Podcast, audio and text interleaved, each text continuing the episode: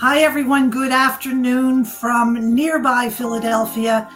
I have literally just run into my ran into my house because today uh, on Tuesdays I volunteer at an inner city farm located on a plot of land where many houses once sat, and I am the resident chef there. And uh, literally, like 20 minutes ago, I was still in my car. So I'm happy to be here today. Uh, welcome to anyone that might be new. Today, our producer is Richard Van. Uh, always love working with Richard, who today shared with me that he is a rice nerd. And we began to talk about rice cookers, and he cooks his rice in a clay pot. So I find that fascinating. So, Richard, thank you in advance for all of your help and wisdom today. Before we begin, I thought I would share a favorite of mine uh, because it's something that totally comes in handy. And I learned about this from my friend Jane Esselstyn, and it is called a Wonder Bag. And when I first got it, I think that my cat thought it was a cat bed. But the Wonder Bag is a project of a 501c3 in South Africa. And the, the project was invented, so to speak, when electricity kept going out and uh, people were unable to finish cooking their food and then their food would go bad. So a woman, and you have the link to Wonder Bag, and I hope that you all read about it, invented the Wonder Bag. It's become a community business for many, many uh, men and women in specific communities. Um, it's made of a beautiful African print and it's stuffed with a foam that is incredible. And what it does is, I've tested this myself. Um, you cook your beans halfway, you put it in the Wonder Bag, you shut it tightly, and then you wake up the next day and your beans are done. And it's also really, really good for transporting food if you're going to a party or you have a catering event or something like that. So if I if I need a cool temp, I pack it with ice packs and it can maintain a temp below 40 degrees. And I just love using it. They make fabulous gifts. And when it arrives to you in the mail, it's in a box that's about this big. So you'll spend quite a bit of time uh, getting your Wonder Bag together but they've got beautiful, beautiful prints, and they have since improved them. They put handles on them so that you can carry them easily.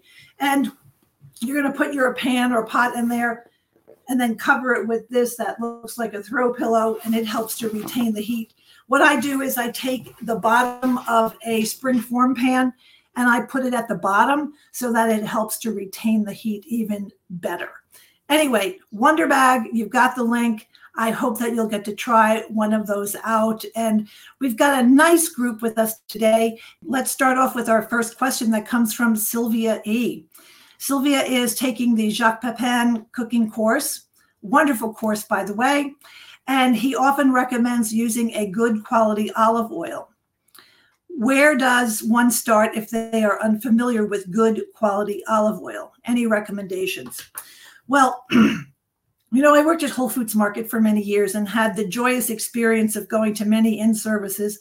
So I remembered uh, being visited by a representative from the McEvoy Olive Oil Company. It's a California based olive oil. What you specifically want to look for are two very important things. You want it to be either first pressed, virgin, or cold pressed. And the reason for that is you're going to get the best tasting olive oil that you will get. Um, there are other types of olive oil that are not extra virgin olive oil and they've been heated and processed so that you might have a different uh, colored looking uh, olive oil. The one interesting thing that I remembered about the McEvoy visit was that olive trees will take on some of the scents or aromas or what is growing around them. So it might be avocados, it might be grass or whatever, and that that can help to impact the color. The other thing, um, Sylvia, is that you want to look for olive oil that is in a uh, dark colored bottle, either green or black or blue or whatever. And um, there are many, many stores that are specific to olive oil and uh, vinegar. and you might want to go and visit one and they'll let you do a tasting for free and you can find something that you like. McEvoy can start at a price point of $15 for uh, 300 liter, uh, 300 cc's uh, in a bottle, and can go all the way up to $350. So I think that if I were taking this course, I would look for a first pressed or extra virgin olive oil, cold pressed. And the other thing I wanted to say is one of the best kept secrets in the olive oil world is one of the best products at Whole Foods Market is their extra virgin olive oil. And it's not priced, you know, out of the ballpark. So, um, first pressed, cold pressed, dark bottle, look at your price point, and visit an olive oil store where uh, you can uh, taste some different olive oils and get some pointers from the person who would be helping you make your selection. So I hope that that helps. And uh, yes, I did uh, include an article from Bon Appetit magazine about how to select uh, some olive oil. And the article actually brings up a lot of really good talking points, Sylvia. And I do hope that you find that helpful. So, um, I guess Bon Appetit is that what Jacques Pepin says? I always enjoy seeing him uh, on PBS. So, this is from Nayana. How can we cook healthy, tasty food? Well, you know, that is such a big, open ended question. And a lot of it depends upon uh, how fresh your food is. A lot of it depends upon the spices that you choose to work with. One of the things that I like to do to flavor my food, so let's say that I'm going to use cumin. Cumin is lovely, but before I use it in a recipe, I will put it over a low flame and just kind of roll it around in a, a, saucepan of some nature so that its natural oils and flavors can be released. And then I'll add it to my recipe. So that's one of the ways to enhance the flavor of your food. And then the other thing um, is you probably want to look at some spices of things that you enjoy. But I also wanted to tell you that one of my favorite dishes um, and this is almost embarrassing, but Whole Foods Market happens to have organic Brussels sprouts. They're frozen. They're actually from Brussels, they're from Belgium, and they are petite and delicious. And I will uh, steam them and I will put nutritional yeast on them and some hot sauce. And to me, the flavor is absolutely delicious. Sometimes I add a little freshly cracked pepper just to add some more flavor. So if you're trying to replicate the exact flavor of something that you have eaten not plant based, you have to throw that away and sort of develop new flavor profiles for you to enjoy as you march down the road to uh, healthy and better eating. And if you ever have any questions, you can always feel free to email me at char at rouxbe.com. So we have a couple of questions similar to this today, Nayana. So stick around and let's see how we can uh, help to uh, even broaden your horizons about good tasting food. All right, Lisa R. Good afternoon, Lisa. I'm on a no oil diet for health reasons. Uh, what are good substitutes for oil when baking, sauteing, and grilling? So I also follow a no added oil diet and have been eating this way for almost 13 years. And I will first of all say that after a while, it all becomes second nature.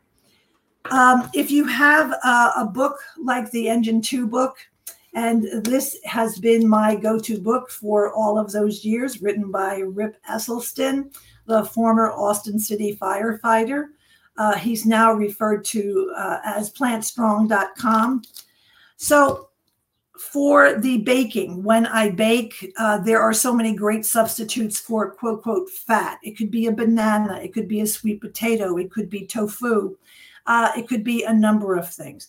For sauteing, uh, if you refer to the Rouxbe recipe for uh, saute, no oil saute mushrooms, that to me is uh, a cornerstone in learning to cook plant based without oil. And you can use that same recipe for zucchini, for um, asparagus. I use it for practically everything as long as the vegetables are cut properly. So it's uh, heat your pan, uh, add uh, your savories like uh, shallots or whatever, and have a deglazing agent. So you could use low sodium broth, you could use wine, you could use cooking wine. Uh, some people enjoy using fruit juice. Me, I just use water because it's easy. And then there are wonderful spices that you can uh, do seasoning with. So uh, it takes a little bit of practice.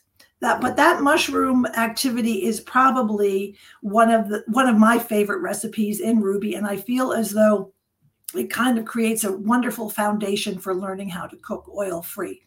And for grilling, grilling is a tough one because you don't want your food to stick to the grill. So uh, if you have a little spray bottle, fill it up with some stock or your vegetable stock and a little bit of water and spray your vegetables.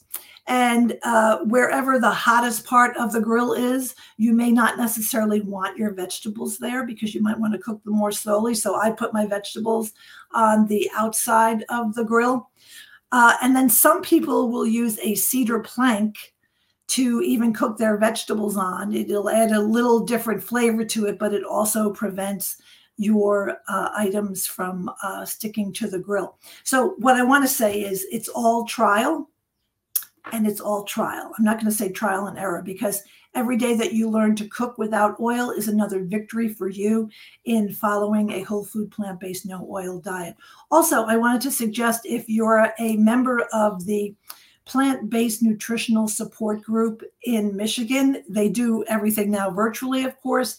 Uh, they have some wonderful seminars. I did one last week for a group, um, a heart disease group, and it was very interesting hearing from them how. Uh, they have, you know, adapted and created wonderful, wonderful recipes that everyone loves. Uh, Rip also has some great recipes in here. This was his first his first book. Uh, his sister Jane has a new cookbook coming out on uh, August the 23rd. So uh, there's lots of resources. And again, um, uh, feel free to email me at char at rouxbe.com. And, and Lisa, good luck. Keep up the great work. Um, why is this is from Deborah? Why is there such a prevalent celiac issue these days? Was it just not diagnosed generations past, or has food and human tolerances to food, or even our increased love for processed foods and sugars, be the cause? So, this could be an entire uh, seminar, and it's something that I think about a lot. Uh, the other day, I was reading that there are 99 diseases that weren't around 99 years ago because of the prevalence of processed foods and how sometimes food is grown. The other thing is that it's very uh, it's not difficult but it takes a longer time for some reason in america for celiac related conditions to be diagnosed. I'm not a doctor, uh, but I read a lot about this. I just think that the way that our food is grown, the way that it's packaged, the way that it's preserved has a lot to do with it. When you eat from the ground, you're not going to have these issues. Uh, unless you're eating wheat, but nobody really eats wheat from the ground. But that's a great question, and uh, I hope that you uh, find that helpful. This is, oh, it's Deborah V again. Uh, how are vegetables, oh, we did that one already. Oh, no, we didn't. How are vegetables sauteed or roasted without the use of oils or butter? So, going back to the Rouxbe no oil saute mushroom uh, on our website, and that is uh, the holy grail for learning to cook without uh, any added oils. As for the butter, First of all, even if you use Earth Balance or any of the other commercial brands of quote, quote, vegan butters, uh, they still contain nine grams of fat per tablespoon. Uh, so when you think about it, a gram of fat is a gram of fat. Um, so better to stay away from that. Season your vegetables with your favorite seasonings. Um, I'm somebody who buys nutritional yeast in bulk and uh, can make all kinds of uh, things with it. And, you know, um, a few weeks ago, I was doing a, a, live event. And when we were growing up, my grandmother would make something that she called people's cheese. And some of you may know that um, my mother uh, was Italian. And what my grandmother used to do is save the heel, the end of the bread, of Italian bread, and uh, she would uh, make it into breadcrumbs. And then she would saute it and then would put it on top of pasta or whatever. And she learned to make that during the Depression when cheese wasn't available. So I often make a vegan version of um, people cheese and I will saute whole wheat breadcrumbs and add some nutritional yeast and black pepper. And it is so good to sprinkle on top of a salad because it also adds a different kind of texture once you apply your oil free dressing. So, all right, we're going to head over to see what Paul H has to say. I'm sure you have been asked this question many times, but can a person obtain adequate protein and all necessary nutrients and vitamins from a vegan diet. What are your thoughts about combining su- sustainably caught salmon and sardines with a, I don't know what a PLA is, but so I have two books in front of me. One is by Rip Esselstyn, the other is by the Sherzais, um, Ayesha and her husband Dean and they both have excellent chapters about the protein myth that you can obtain all of the protein that you need just by eating vegetables. And here's what I know I've worked with a lot of people who've said, I'm just going to eat salmon once a week. And then you check in with them and they're eating salmon five days a week. And then a month later, they're eating steak and salmon. And I'll speak for myself for a minute. When I became plant based, I did it solely for myself because I wanted to avoid any of the pitfalls that I saw in my parents and that I see in other relatives.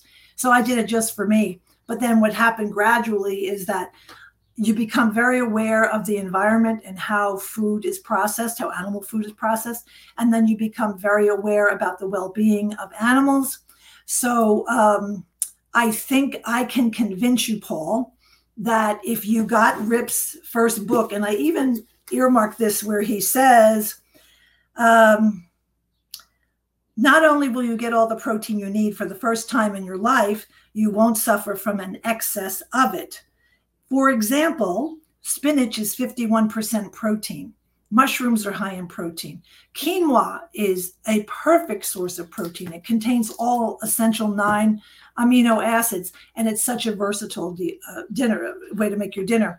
So I think that taking a deep dive into reading a few chapters from Rip's book or from the Sherzai book will be very, very helpful. I'm gonna I'm gonna give it a no, a buzz no on the sustainably caught salmon or sardines. Um, and I hope that you just keep eating those vegetables, Paul. I know that, you know, I always say Popeye was right. So Anyway, very good question. Thank you.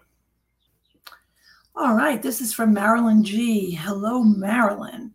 I find that I am growing spices yet don't use them. I cook vegetable dishes often. What spices would you think about the com about with common vegetables? Think zucchini, broccoli, cabbage, Brussels sprouts, kale, beans, carrots, hard squashes. Wow, I want to be your neighbor, is what I want to be. Uh, that all sounds delicious. Uh, you know, um, a I don't know what kind of uh, spices and herbs that you're growing, but I always love adding fresh uh, basil to the end of a dish. Um, I find that very, very nice. Uh, as you know, I don't use salt, so some of the Mrs. Dash uh, varieties. I'm particularly fond of the lime one. Uh, it's very good on uh, any kind of Latin dish. I think it's uh, a good time to peruse uh, the aisles of your grocery. However, if you're growing your own spices, I would dry them. Uh, and you can either dry them naturally in the sun, or if you were living in Philadelphia last week, you could have dried them in your car where the inside of your car was 120 degrees. Um, I love dill. Uh, dill is wonderful on anything. A great hot sauce. You know, there are wonderful hot sauces. However, you do want to check the sodium content of some of them. Uh, but Marilyn, I'm coming to your house because it sounds like you have a wonderful, wonderful garden. So I absolutely love that. This is from Lisa R. Not a question, but maybe a helpful comment. I just had my protein levels checked in my blood after being plant based. They came back right in the middle of normal without any meat or protein supplements. That is a great book. But Lisa, kudos to you, a standing ovation. And, you know, um, with protein, the other question also is people always say to me, but where do you get your calcium? And um, when I go have bone density tests done, uh, whomever the physician is always quite amazed that I have a good calcium score. And it's because I eat leafy greens.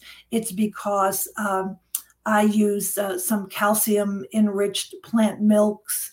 Uh, but the more leafy greens that you eat. So that is wonderful. And thank you so much for sharing that. I really appreciate it. All right, this is from uh, Tim H. Uh, you know, I want to go back for one second because I want to go back to that protein question because that protein question has a life of its own. And I wanted to tell you that I make my own almond milk. If you're drinking almond milk out of a carton, uh, there's a gram of protein in a commercially made uh, you know, like silk or whatever the brand might be. Plus, it's no plastic July, and uh, there are a lot of plant milks that do come in plastic bottles. So here's my trick. Here is a generic grocery store almond butter. Uh, it is uh, has zero sodium in it. Uh, there are seven grams of protein in a serving, and what I do is I take a I take a tablespoon, so that would be three and a half grams of protein. I add one pitted date. I add eight ounces of water. And if you want a little extra flavor, I prefer using alcohol free vanilla, especially because if you're going to feed it to people or to young children or people who might have an alcohol intolerance, I throw it all in my blender and uh, Two seconds later, out comes 12 ounces of the creamiest, most delicious almond milk that you have ever had. And uh, we posted a recipe for it today. It's a little bit different from mine, but make it stored in a glass jar like this, uh, date it, it'll last for five days. I use it in uh, beverages and things like that.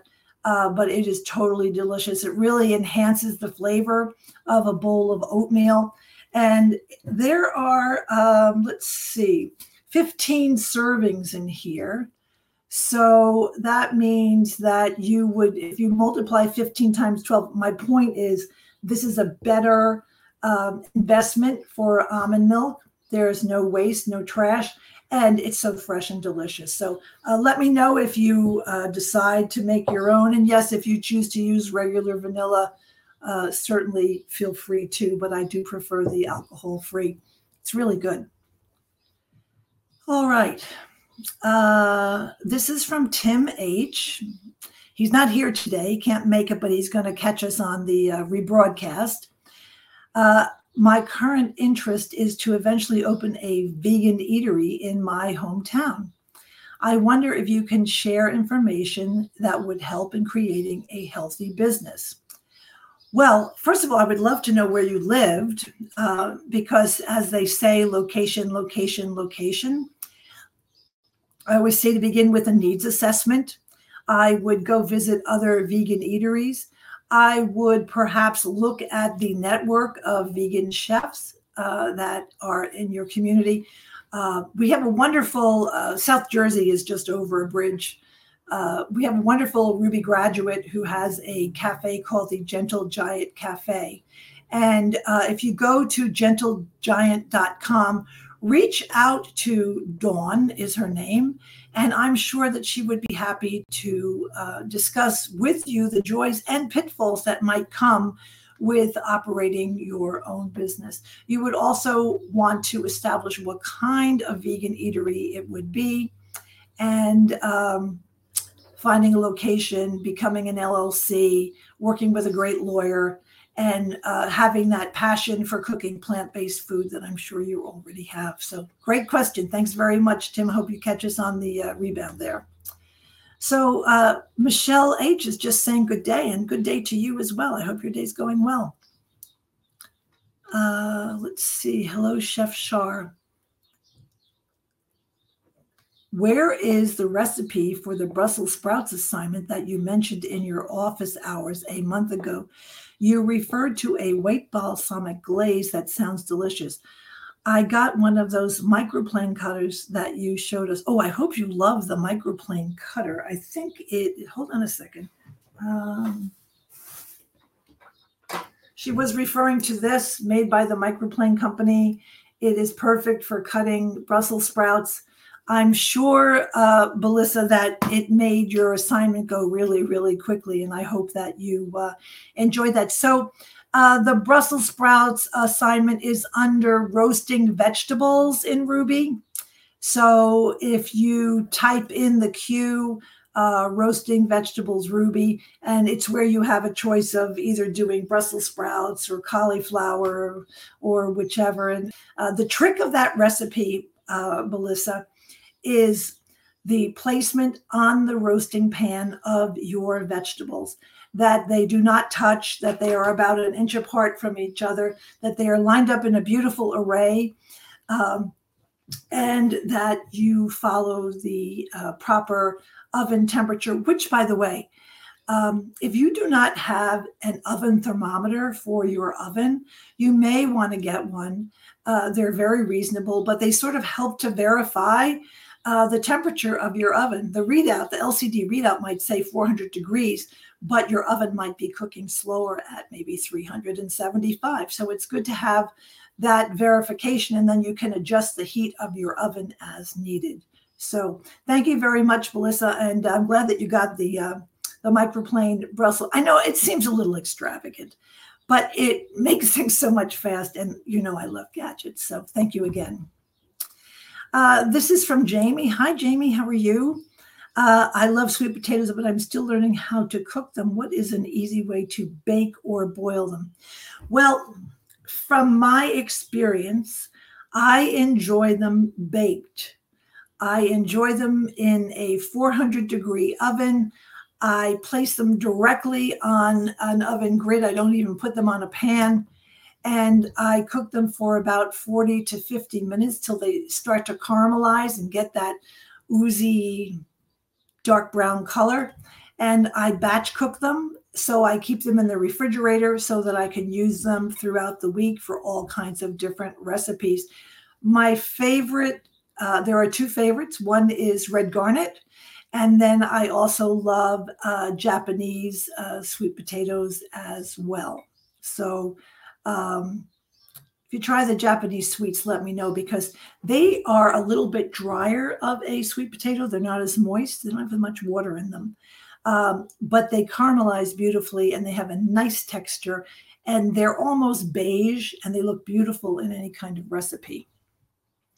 Okay.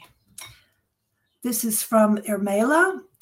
Uh, I am trying to eat less of wheat bread. Do you have a good recipe for rye bread? Um, so there is a website called Alaska from Scratch. And the woman who owns this website has a great recipe for making bread. And uh, it takes 18 hours, and you cook it in a uh, Dutch oven and I have often substituted other flours, but have not cooked 100% with rye flour. So you may want to read up on um, interchanging flours. If you say you want to eat less wheat, I would 50 50. I would start off with 50 50 of wheat and 50 50 of rye, and then move on from there and see how that works for you.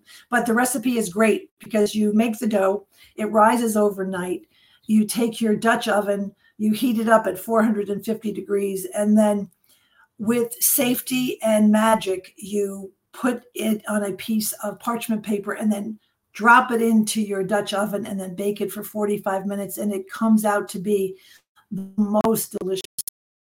So I hope that you'll get to try that. Um, please share. This is from Samantha. Please share some of your favorite dishes that you've made recently. Okay, so um, on Tuesdays, I volunteer, as I shared with you, at a place called Sanctuary Farms. And a couple of days before, the farmer will email me what's available for harvest, and then I'll make something from that. So today, uh, I made a gazpacho that was gluten free because most gazpacho has uh, breadcrumbs in it. So it was uh, peppers, tomatoes, onions, garlic, and cucumbers. And uh, it was seasoned with tomato paste and it had a quarter of a cup of white vinegar. And I pulsed it until it was chunky and handed it out today, and everyone absolutely loved it. I threw in a can of beans, not because I wanted to add more protein, but because I thought with the population that I work with, that too much acid might have been too much for them. So I thought the beans would neutralize the flavor. And of course, it had no salt in it, and everyone loved it. It's summertime. I make a lot of salad. I'll make a potato salad. Um, if you're looking for a great potato salad recipe, uh, Jane Esselstyn and her mom Anne have a recipe. It's called Jen's Potato Salad, and it is in their Prevent and Reverse Heart Disease cookbook. And wherever I take this potato salad, people are always raving about it. It's too hot to cook, but uh, the Rouxbe baked tofu recipe, I will batch cook that and I will make half of it in planks and then I will make half of it in cubes so that I could use the cubes as croutons on a salad. And if I wanted to make a vegan banh mi, which is a traditional uh, Vietnamese sandwich uh, that has some delicious fermented vegetables on it with baked tofu, I will do that. But it's too hot to cook. But if you check out my Instagram page, I'm always posting something about, you know, what it is that I've made or whatever. Anyway, uh, but most of all, Samantha, have fun in your own kitchen. You know, just have fun, let it rip. Enjoy what you do. Enjoy this beautiful summer bounty. So, good question. Thank you so much. Okay, this is from Janet P. When did using oil in every dish start? Every cooking show I watch on TV has so much oil. I'm oil free and love it. Oh, that's great. I'm happy, happy to hear that. Um, when will chefs on TV learn about this way to cook? Do you think oil free cooking will become mainstream? So uh, perhaps some of you follow uh, Tabitha Brown, the sensation of the vegan world, who has over a million followers on her social media. And she has a clothing line at Target. And now she's going to have the first vegan cooking show on the Food Network she cooks with a lot of oil and a lot of processed food. So I don't know about the answer to that. I always think that many of the plant based, no oil chefs who I know should have their own cooking shows. I think part of our role is to be a beacon and a voice in this community so that we can let people know how delicious food can be for example, I happen to love Lidia Bastianich. I'm enchanted with the way that she cooks and her wonderful stories about her and her mom. Um, but she uses a lot of oil. The other thing that you have to remember is that a lot of these cooking shows are supported by olive oil companies. So, of course, uh, you know you don't see the uh, you don't see the Kale Council uh, doing commercials on uh, PBS or whatever. So keep on fighting the good no oil fight and um, you know stick with like-minded people because i think in the end we are going to be a really really healthy group. We might be a small group but we're going to be a really healthy group. And i really appreciate your insights janet because uh, this is one of the questions that i think about all of the time. So thank you very much. All right. Oh deborah back again. Love it love it love it. Uh, with regards to sweet potatoes, do you personally cook the leaves or maybe eat them raw? Uh, no leaves. Uh, I don't you I don't eat them raw. Um, they're taking over my lawn. That might be a good problem, uh, which is fine. But a neighbor just asked today if I have been cooking with leaves as well, and I currently don't. I've never cooked with the leaves from a potato. Usually they die off. Um, I'm growing potatoes right now in my garden that I grew from potatoes that I forgot about. So, uh, what I understand is when the leaves turn brown is when you pick them for um, using uh, in recipes and such. I'm going to go research that. That's a great question, and I'm very envious of you. Uh, it sounds like a wonderful, wonderful project. Oh, it's Deetra. Congratulations on graduating from our Plant Pro program. Uh, Deetra is doing all kinds of wonderful things in the Atlanta, Georgia area, along with her work at PCRM.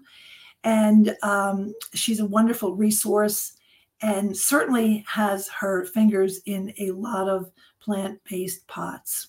So, what are the ratios to convert a vinaigrette to oil free? I know the normal ratio of oil to vinegar is three to one.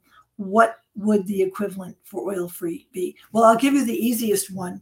Uh, it's a three, two, one dressing. So it is um, three ounces of vinegar, two ounces of water, and one tablespoon of mustard. And if you want to, you can add in some sweetener like maple syrup or monk fruit or whatever. I think uh, I make a, lot of oil free dressings, and most of them are extemporaneous. Um, I found last week, for example, that I made a, uh, well, people said it was delicious, a dressing, and it was too watery looking. And I didn't want to add chia because I didn't want people to be frightened by those little black things. So I used uh, two very small cooked new potatoes and threw everything into a blender and pureed it. And it came out nice and thick and had a really uh, wonderful uh, texture to it. So I say uh, play around with flavors that you like. And also, we had the question at the top of the hour about uh, good olive oil. I think the same thing holds true with vinegar because a good quality vinegar can really um, make the uh, salad taste exceptionally delicious. So uh, check around for some vinegars.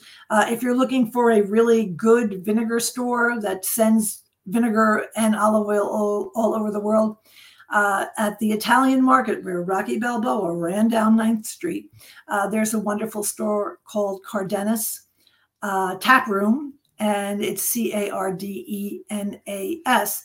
And they have delicious, delicious um, balsamic vinegars from Modena, uh, made from the Trebbiano grape, which is how you know you have an authentic uh, balsamic uh, vinegar or glaze.